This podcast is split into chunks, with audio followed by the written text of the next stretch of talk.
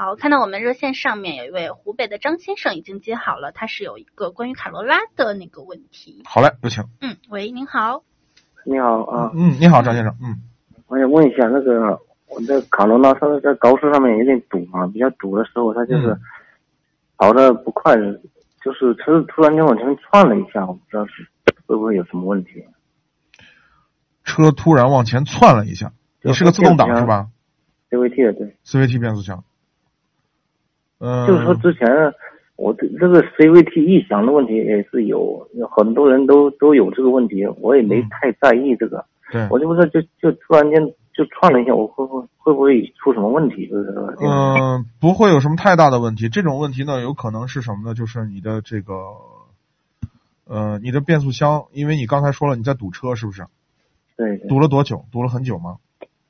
可能有点久，就慢慢那样子走。呃，我给你一个建议，你这样啊，嗯因为 CVT 变速箱呢，它的工作原理啊，导导致它在极寒或者极热情况下可能会出现一些问题。啊，就是你堵车的时候，频繁的起步停车，起起步停车会加剧它的温度的升高。在温度升高的情况下呢，可能会出现一些故障或者说一些问题出现。那么通常呢，这个呃 ECU 呢会做出一个判断，就是当你的呃变速箱在相对不合适的温度下，它会可能产生一种保护。这种保护呢，会让你的速度或者说让你的这个呃变速箱保处于一个保护的工作状态。你的一可能第一你的速速起不来，第二呢可能呃会有一些就是呃你的可能肢体上的感受的不舒服啊。当然这种呃情况呢是出于保护发动机呃保护变速箱的这种设置啊。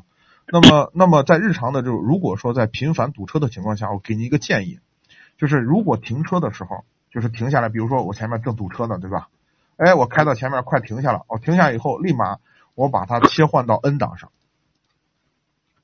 就是很快切换到 N 档上，起步的时候再把它扒到 D 档上，然后再走，然后停下以后立马再切回到 N 档上，就来回切换，不要让它在 D 档上长时间的你踩着刹车，让它就就这么就这么带着劲儿，你能理解吗？